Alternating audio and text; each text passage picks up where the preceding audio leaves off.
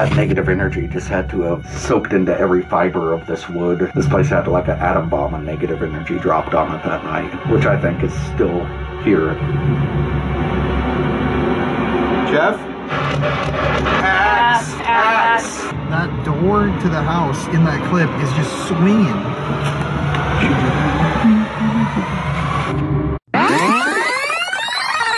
The Villisca Axe Murder House. Look, it's kind enough to remind us when the horrible event happened. Yeah. Grab a picture, send a postcard to your parents.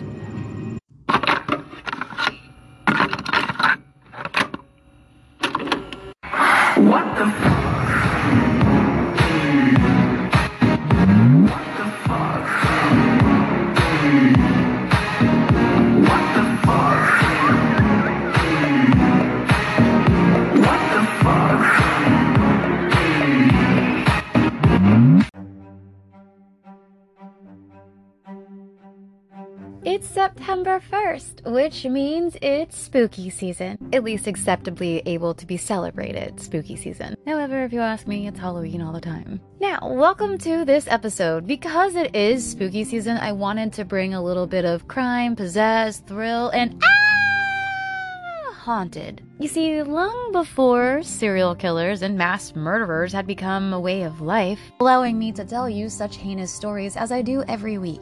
Two adults and six children would be found brutally murdered in their beds in a small Midwestern town known as Villisca in Iowa. I'm sure many of you just went, oh, I know this story. Because you should. The Villisca Axe Murder House is one of the most infamous houses in all of America, if not the world.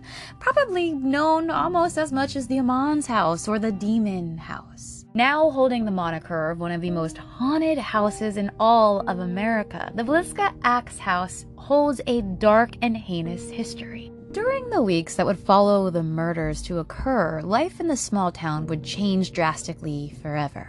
As the residents of this small town would begin to reinforce locks and openly carry weapons on themselves, huddling together while sleeping, just trying to stay safe. When just weeks before, they never locked their doors, they knew everyone, they were friendly, and didn't have any crime or real acts of violence to occur in the town. Detectives started to flood the streets. Accusations and rumors and suspicions were running rampant across the town, a town of 2,000, may I add. Bloodhounds were brought in. Law enforcement agencies from neighboring counties and states joined forces. Hundreds of interviews filled thousands of pages of newspapers, magazines, so many things. Suspects were chased down, leads were followed, and all would go to a dead end. Because even with all of this and all of the time has passed over a hundred years, the murders still remain to be unsolved, and the murderer is unpunished, or murderers. You may have heard of the Villisca Axe Murder House, and you may know some of the story. Ladies and gentlemen, boys and ghouls, I'd like to share with you a heinous tale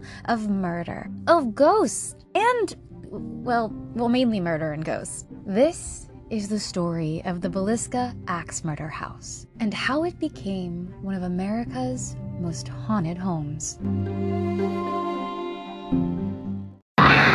If I get murdered, it's totally your fault. Oh, please. Nothing ever happens in Iowa.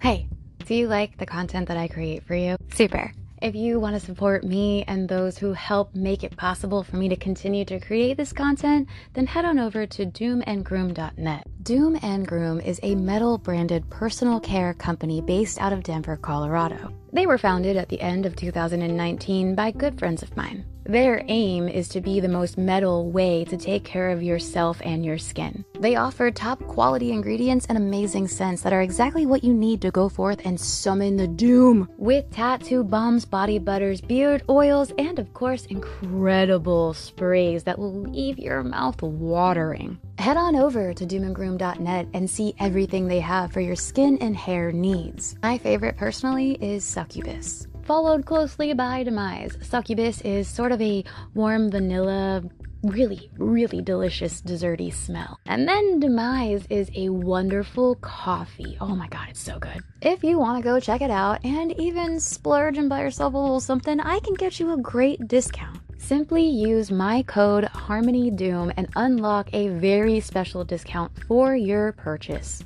This code works every single time that you buy, not just the first. So head on over to doomandgroom.net and treat your hair and skin to the very best. And hey, you and I can smell practically the exact same if you use succubus or demise.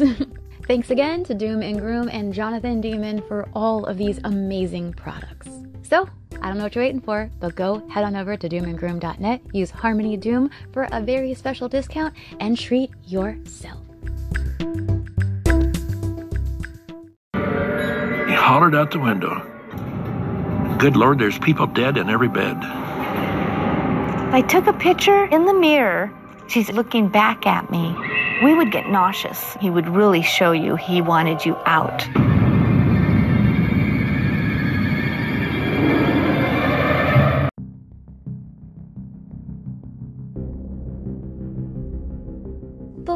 Before we discuss what happened in 1912, we need to go to 1994.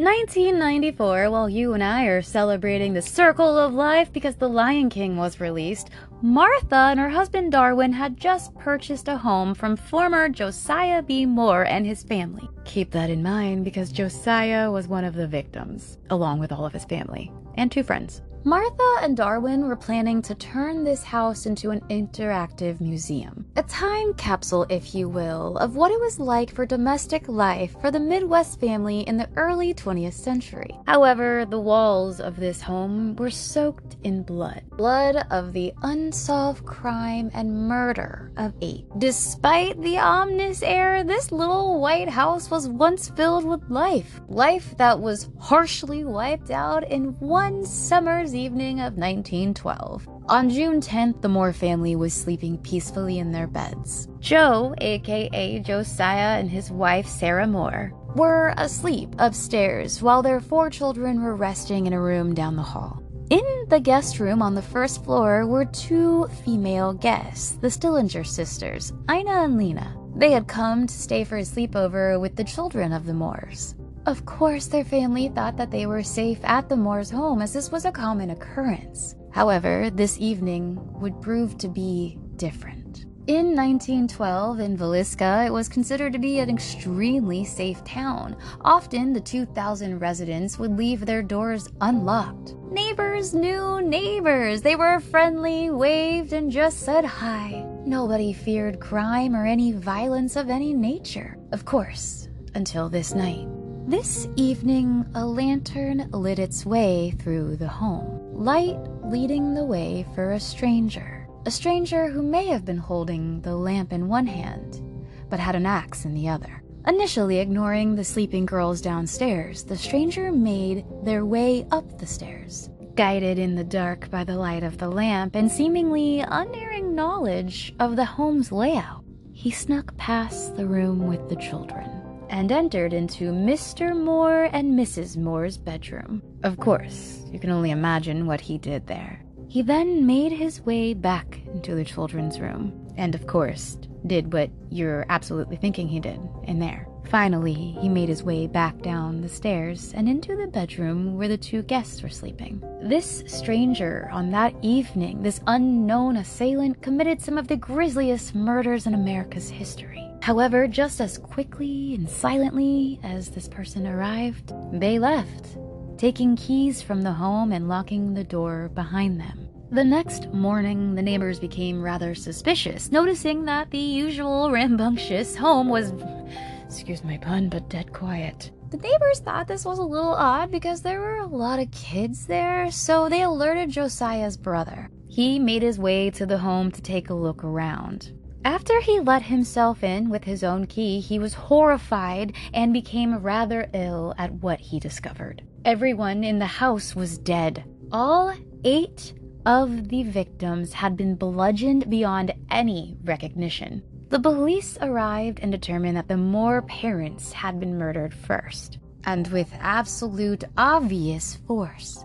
The hacks had actually been used to kill them and had been swung so high above the murderer's head that it gouged out spots in the ceiling above the bed. Josiah alone had been hit with the axe at the very least 30 times.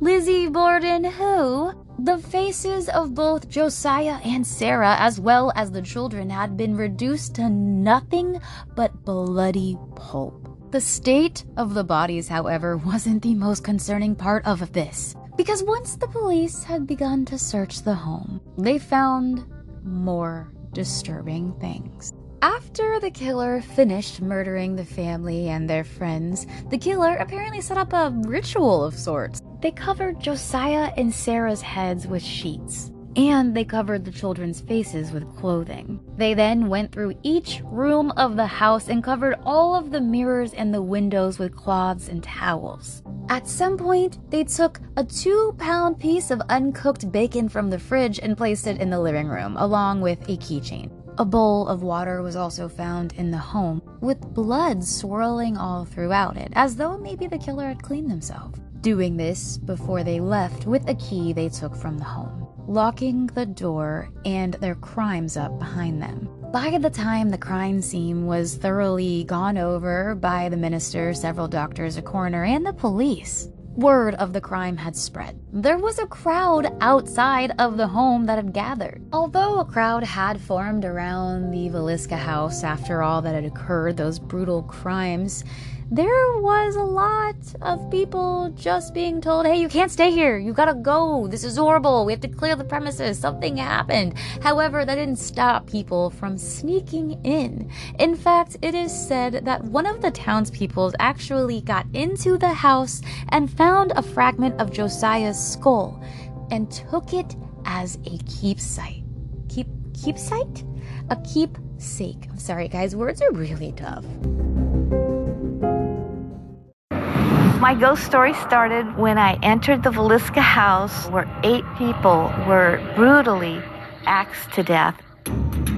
I am the owner. A lot of people are very drawn to the house just because of the history. It was kind of a dark side of Villisca.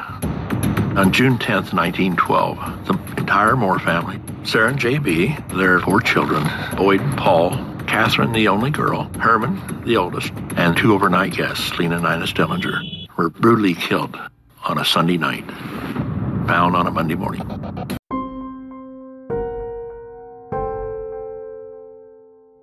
So, who did it?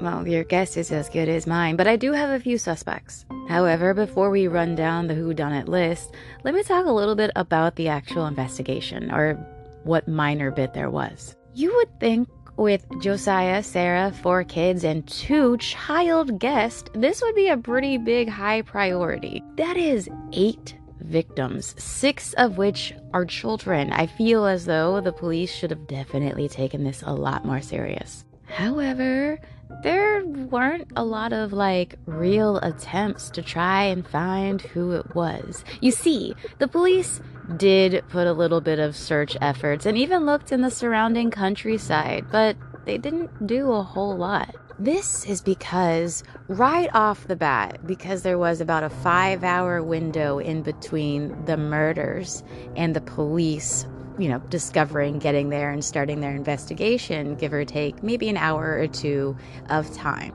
The police and all of the officials on the case initially, right away, had the thought that the killer had such a big head start that they, they got away. They would never find them. They were convinced this had to be a passerby, somebody who was just in the town up to no good and happened to be in the Moore's house at the right time wrong time for the Moores. And then they just slunk out in the night and were never seen again.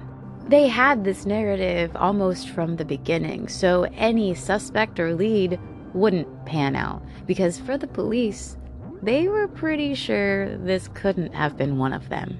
According to the police, the killer, or even killers, had a roughly, you know, four or five hour head start, so they had to be long gone. They were not in the town. Although there were a few suspects, and we're going to go over them.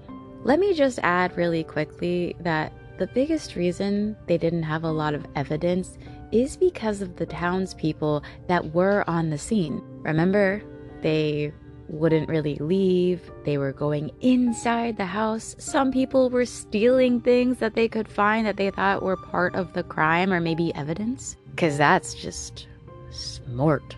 People were just brutally murdered. I think I'm gonna take a piece of their skull home, you know, as a trinket of this is crazy awesomeness. Anyways, they didn't have a lot to go on because the townspeople had contaminated, demolished, and basically torn apart this crime scene. Anyways, I kind of want to run down the suspects because one of them is really fitting, in my opinion. I'm not going to tell you until the end who I somewhat believe it could be and how they got away with it. However, maybe, just maybe, after you hear the suspects, you'll be in the same boat as me pointing fingers and saying, It's that one, it's that one, I believe it's that one. Nonetheless, whichever one it was, if it was any of these suspects, or maybe it really was a passerby, as the police strongly believe, whomever it was, absolutely, positively got away with murder. Murders, mur- murders. There were eight of them. The killers waited until everybody went to sleep and then crept out and mutilated their faces with the axe. And to this day, we do not know who swung the axe. I've seen doors open up, you know, and, and that. But the scariest things that I've had is what little children do. They'll play with somebody that's not there, and that makes the hair stand up in the back of my head. That was my real convincer that there was something in the house.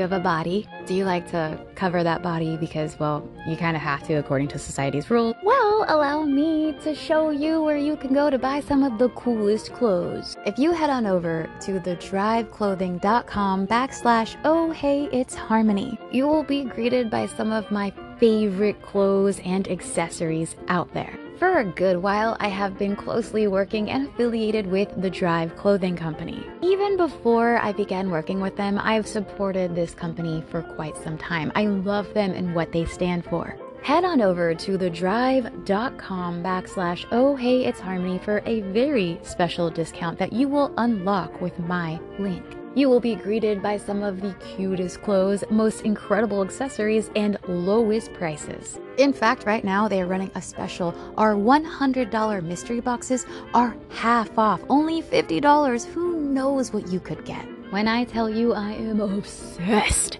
I am obsessed. And I promise that you will be too. You will vibe with the drive. And in no time, you too will become a driven one. So head on over to thedriveclothing.com backslash oh hey it's harmony and check out everything they have to offer and hey get yourself a little something and get that lovely little discount that comes with my link all right let's get back to the show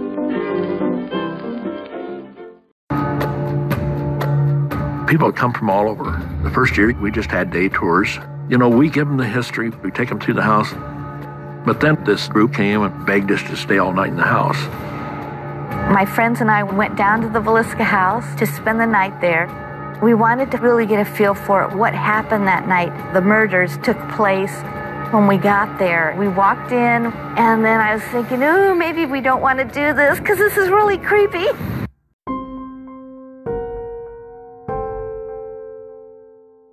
All right, the suspects, I'm gonna warn you, all in their own light seem like they could be rather guilty.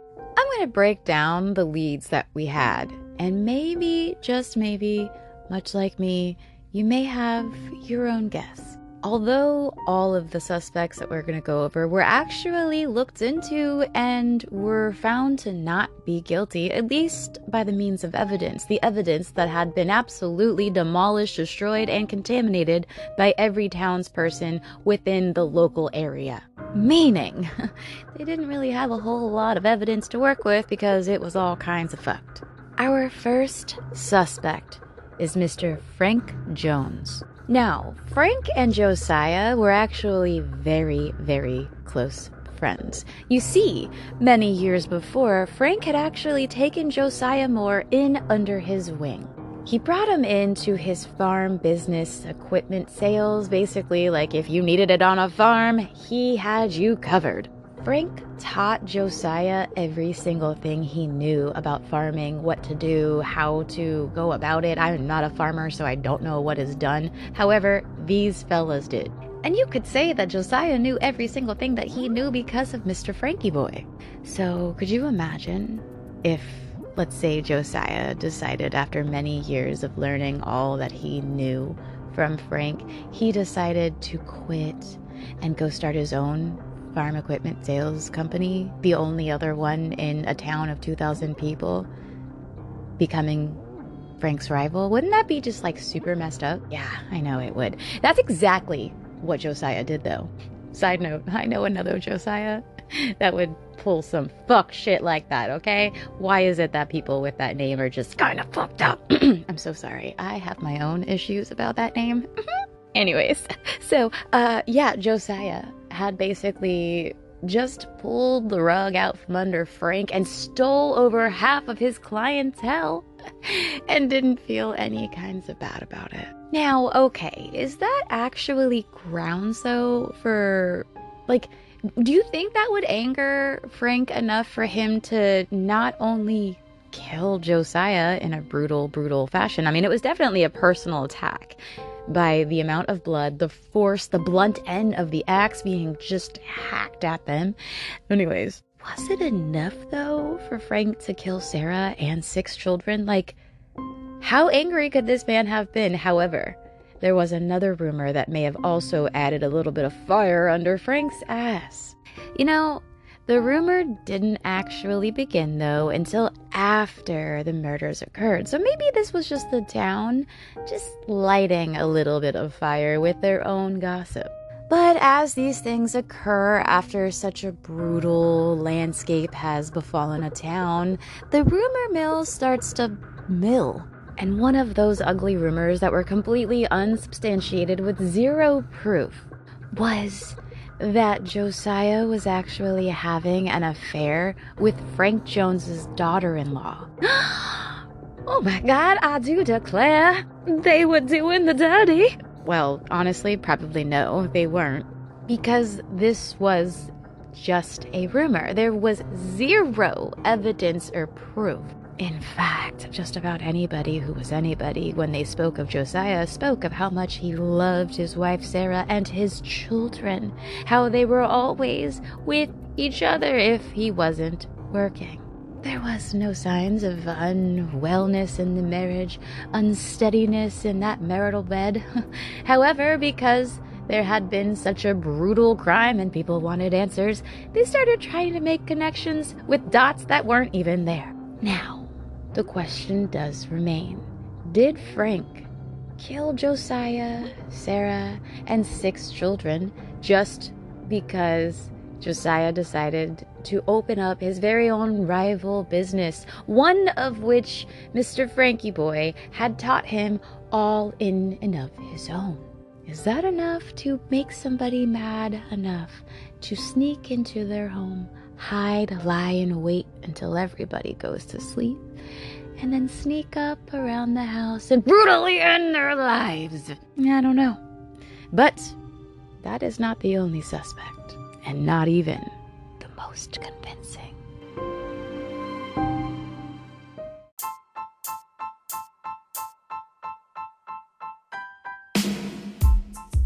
I don't know if you know this, but I'm actually an artist. Ever since I was a kid, I have been known as a creative, and one of the main ways that I express myself is through my hands with art. I can use my hands to sculpt, to create pieces with charcoal, to paint, and to just take a pen, a pencil, some markers, markers, markers, and doodle. Creating is something I thoroughly enjoy, and I love when I come across other creatives my fellow artists out there that use their hands to create something new and beautiful for the world. leaving their own mark with their emotions with some piece of something that otherwise would not have existed without them. And that is what brings me to Good Art by the Good Chad.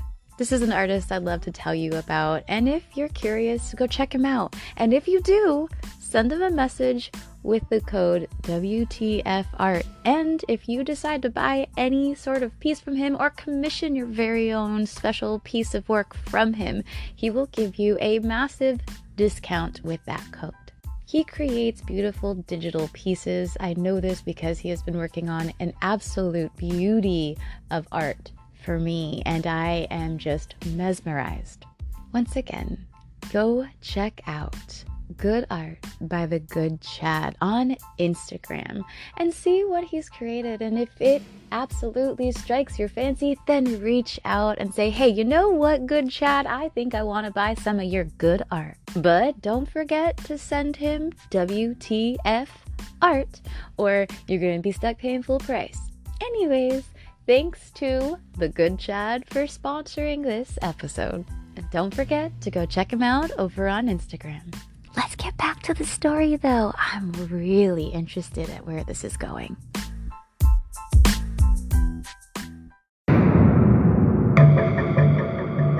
They stayed a night in the house. I don't think I even charged them. There was no electricity, there was no running water, there was no bathroom. After Darwin left and we're walking around, it felt like you went back a hundred years. Um, it was just very spooky. Evil was permeating out of the walls. Could almost relive what they felt and the screaming that must have been going on, and no one heard it.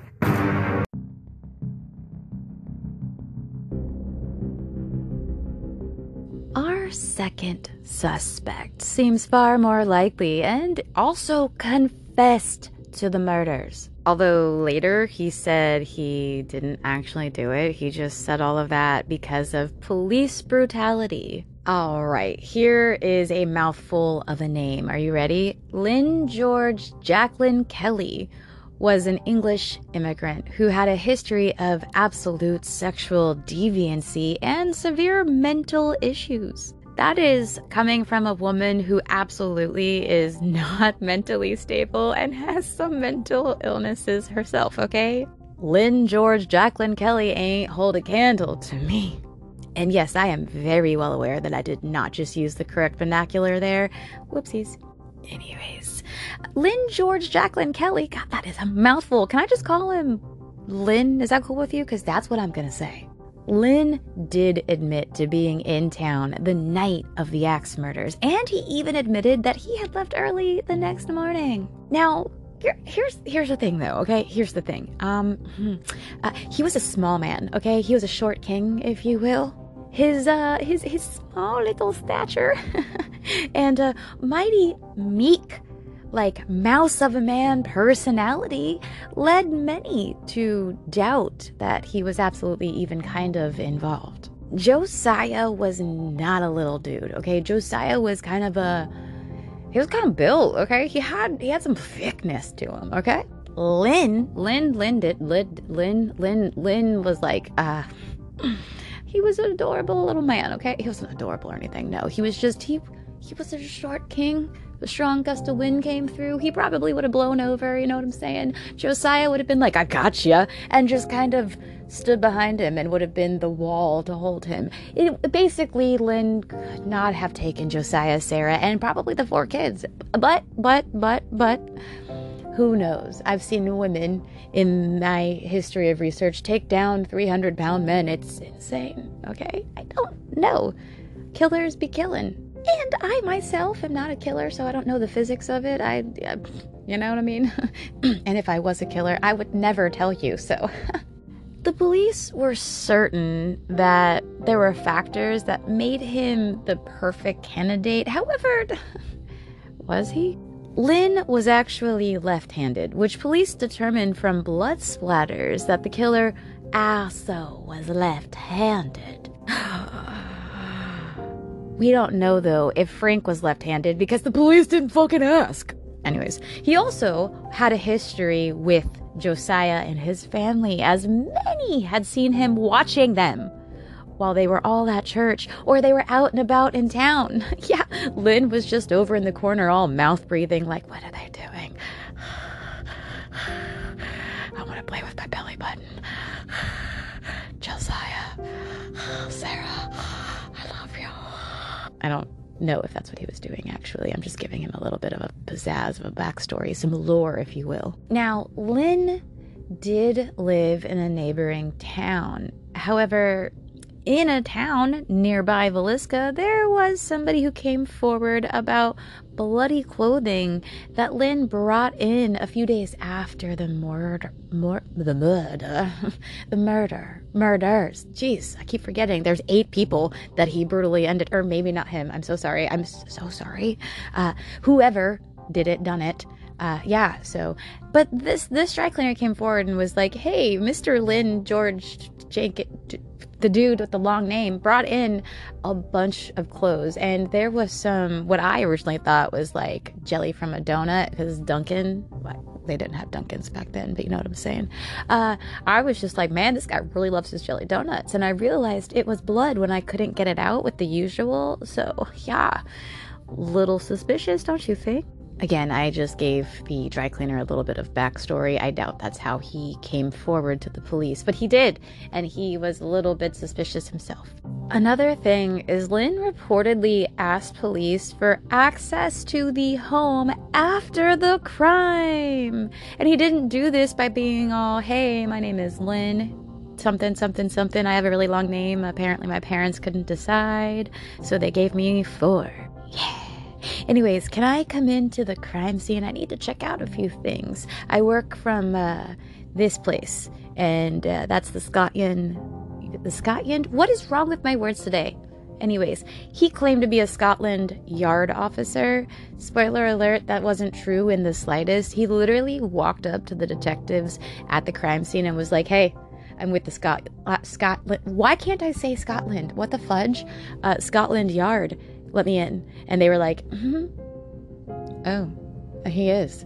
And they let him in. They let him in. At one point, after a really long interrogation, he eventually did sign a confession. What the fudge? Confession not confection, a confession detailing the crimes that he committed. Like he went into some serious detail about what he did. However, he almost immediately recanted. And a jury refused to even indict him because he was like, I'm sorry, I didn't actually mean any of that. It didn't even happen. And the jury was like, well, hey, if he says it didn't happen, then you know what? It didn't happen. Because again, everybody knows we gotta tell the truth, right? Nobody's capable of a lie.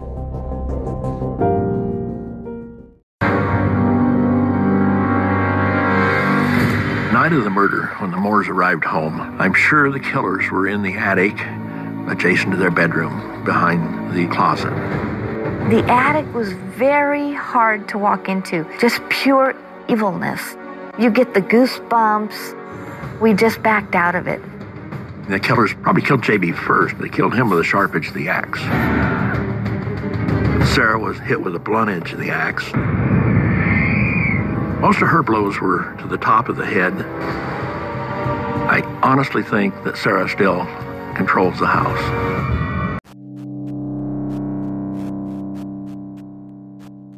For years, the police looked into every single possible scenario that could have happened at the Villisca Axe murder house. Was it possibly just a single attack, one person or two people that just struck? Pardon the pun. Or or was it part of like a larger string of murders? You know, like the early makings of a serial killer, although this was kind of before any serial killers were really a thing. You see, soon there were reports of similar crimes happening all throughout the country. They were popping up everywhere. Yeah, the crimes weren't quite as gruesome. Maybe this eight murders was this serial killer's very first, and he had so much, and I say he, my apologies, they had so much anger and hatred that these were their most grotesque, and then after they were just killing for fun. Once you go beyond that threshold, I don't think that killing fazes you anymore. So maybe they went from that anger to eh, you know? Because after, if this is the same person, the crimes were nowhere near as gory, brutal, and gruesome. Brutal? Brutum? Brutal. Brutum, what? Although these other axe murders that began to occur all over the country weren't quite as brutal, there were some common things that you couldn't help but notice. The use of an axe as the murder weapon was the most common, and the presence of an oil lamp. But this oil lamp, not the same. However, the oil lamps that would be found were always found burning extremely low. And it also seems that the killer would always lock the door behind them. Despite these few commonalities, there were no actual connections that could be made to the Villisca axe murder house, the murders that occurred under that roof, and the other axe murders that started to occur around the country. Was it a serial killer, an early one? Of course, if serial killers were not a norm, they wouldn't know that this was a thing, so they wouldn't really believe such. But if it wasn't that, could it have just been a, a possible local perpetrator? You know, was it possibly Frankenbeans? Was it Mr. Lynn John Jacob Jingleheimer Schmidt? His name is my name too. Did I say Schmidt? I meant Smith. What if it wasn't a wolf in sheep's clothing, you know, a townsperson hiding amongst the fear, just knowing that they were the ones who brutally ended eight people's lives, mainly six fucking children? That is so, so grotesque. If it wasn't somebody that knew the Moores, could it have actually been a traveling killer? Simply a person just passing through and taking a very harsh, disturbing, and fucked up opportunity to brutally murder eight people in the middle of the night with such heinous aggravation, anger, and passion as though they knew every single one of them and were so enraged, all they could think of was ending their lives in a way that would leave them unrecognizable. I know, it's disturbing. But it doesn't leave me thinking it was just a stranger. I don't think for a moment that the Moores didn't know their killer. Absolutely believe, for some reason, that it was Frank. I don't know, but something about that man makes me feel as though maybe, just maybe, he's the one who got away with murder. Something about the way that Josiah was brutally beaten and done so with the sharp part of the axe to a point that you couldn't even tell it was a human, except for the fact that you could tell it had arms and legs.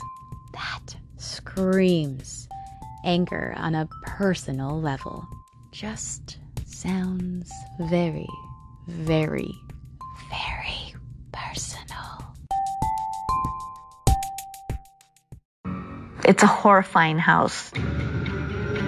Very, very haunted, and a lot of evil energy. This black shadow followed us in different parts of the house. In the pictures, you could see it. We realized it was the murderer. He had a very hateful energy. When I went into the master bedroom, Josiah and Sarah Moore were there. Sarah Moore actually touched my arm. We got a picture of a mist sitting in a chair. So we actually think that was Mrs. Moore because we were talking to her. I took another picture and we were shocked. Sarah Moore is in the mirror looking back at me.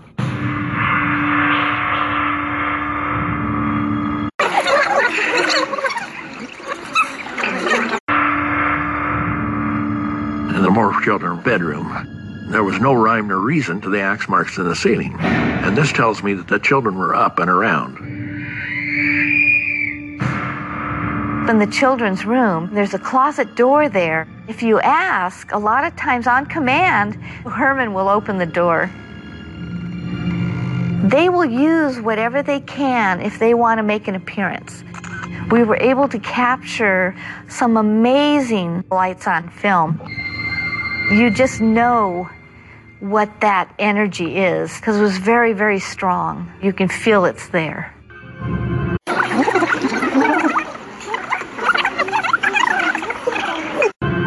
My friend Barbara is a school teacher, so I asked Barbara, let's pick one of the children's books and read to them. When we were reading the story, you could feel the energy changing and you could feel the excitement of these children. And then this black shadow followed us into the children's room. You could see it. Barbara started getting very nauseous and getting a headache. The murderer wanted her to stop. He did not want any happiness.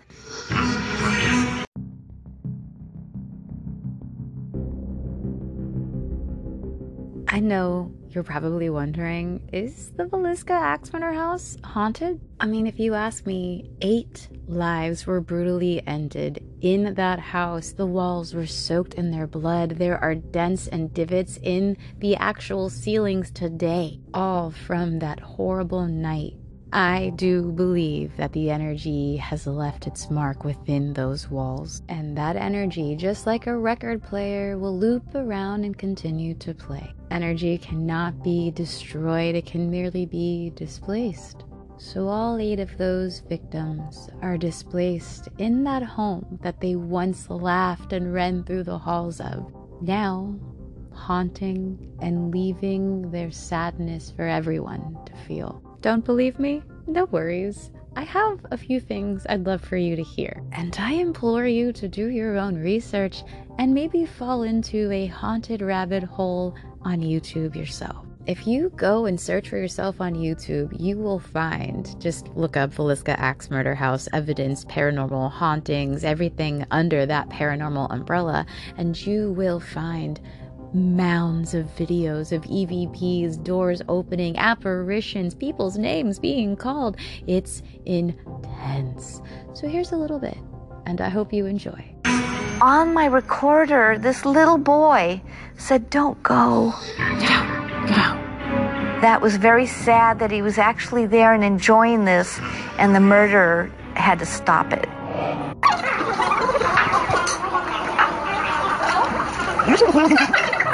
That axe up for you. Use your chance. Scare me out of here. I'm not running this time. What is that? Oh my god! I am not running this time. Oh, what the fuck? Oh my god! That almost looks like blood. Oh my god! Who are you? Reverend Kelly?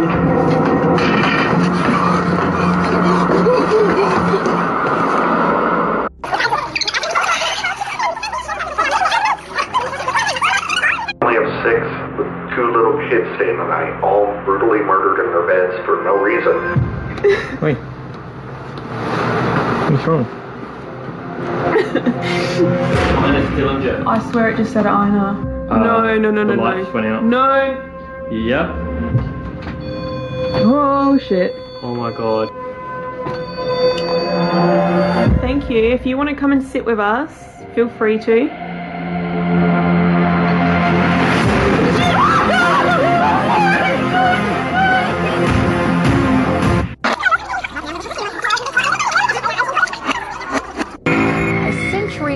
Unsolved axe murder. Eight people hacked to death. And it all happened in the little town of Villisca, Iowa. Oh, Do you want us to leave? No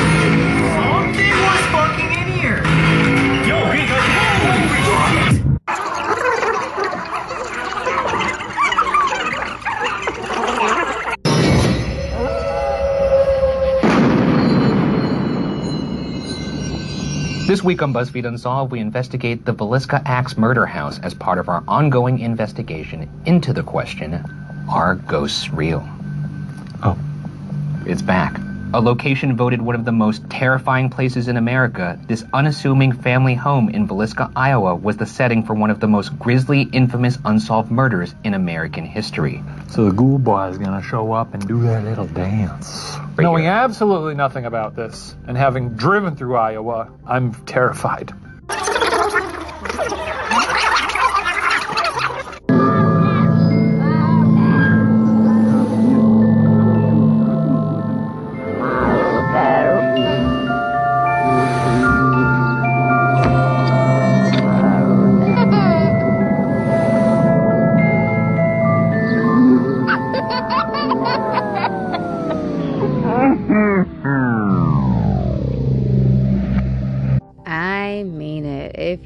The time, go fall down that rabbit hole and just be prepared to never sleep again a day in your life. Because some of the evidence that is discovered is a little bit scary, okay? But that is perfect for the upcoming spooky season. And by upcoming, I mean we are totally in that shit right now because Halloween is upon us. Even though it is about 5,000 degrees outside. Nothing says spooky season like pumpkin spice lattes and sweating in your ass crack. Love it. So, if you want to know more about the Villisca Axe murder house and is it haunted, who done it, if there's any more suspects, which there are some people that some people like internet sleuths have tried to tie some to, but they weren't looked into by police. It's just people throwing rumors and trying to solve a very, very old cold case. If you ask some people, it was solved. However, according to the police,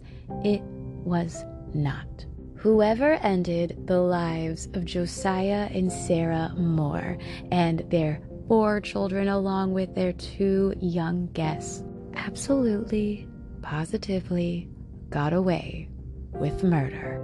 Although it seems that they are stuck in that house with their victims. Do you dare visit the Axe murder house?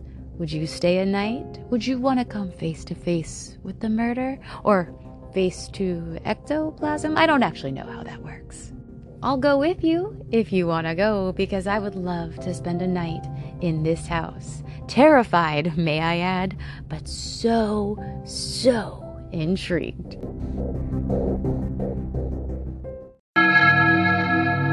Blood had dripped down through one of the vents from the children's room onto the living room floor. With a black light, you could see some of the blood stains on the floor, and there was a handprint in the blue room where one of the little girls was trying to get out. When they got through with the killings, they wiped the axe handle and then leaned the axe against the wall in the blue room. And to this day, we do not know who wiped the axe or who swung the axe. And the authorities at that time did think that there were two men in the house. What we've gotten from some of the tape recordings I've gotten, the girls said two of them. I asked, Did you know who did this?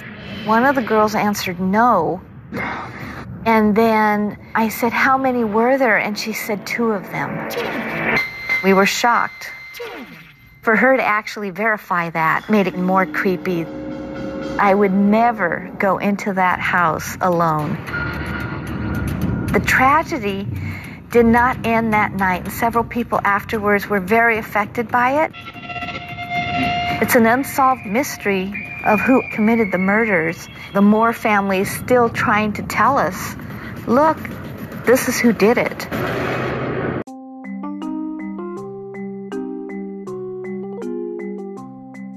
There you have it. Our first episode of the spooky season, the Villisca Axe Murder House, its haunted current presence, and its horrific, absolutely brutal, gruesome past. I hope you guys enjoyed this episode as dark as it is. and I look forward to creating another one for you. Please bear with me for the next few weeks. I will do my best to release an episode weekly. However, I will be traveling, so it may be a little bit difficult. Maybe I'll do my own thing of something without as much audio as usual, but we shall see. Anyways, I hope you guys did truly enjoy this spooky yet absolutely crime filled episode. All about the Villisca Axe murders and the house that it all occurred in. Anyways, if you have a story you would love for me to check into, maybe something spooky, murderous, mysterious, or just interesting, maybe even a conspiracy, send it on over to what's the actual EFF Harmony at gmail.com. And don't forget, as always, to please check out our sponsors here because without them, I wouldn't be able to do this. Thank you so much to Doom and Groom, The Drive Clothing, and of course, Good Art by The Good Chat. But most of all, I do have to say thank you to Spotify for podcasters.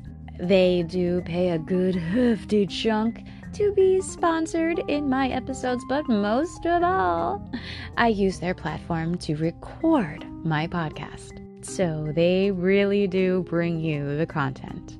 And I will save the very best for last, the pièce de resistance. You guys, thank you so much for continuing to come here every time a new episode is released.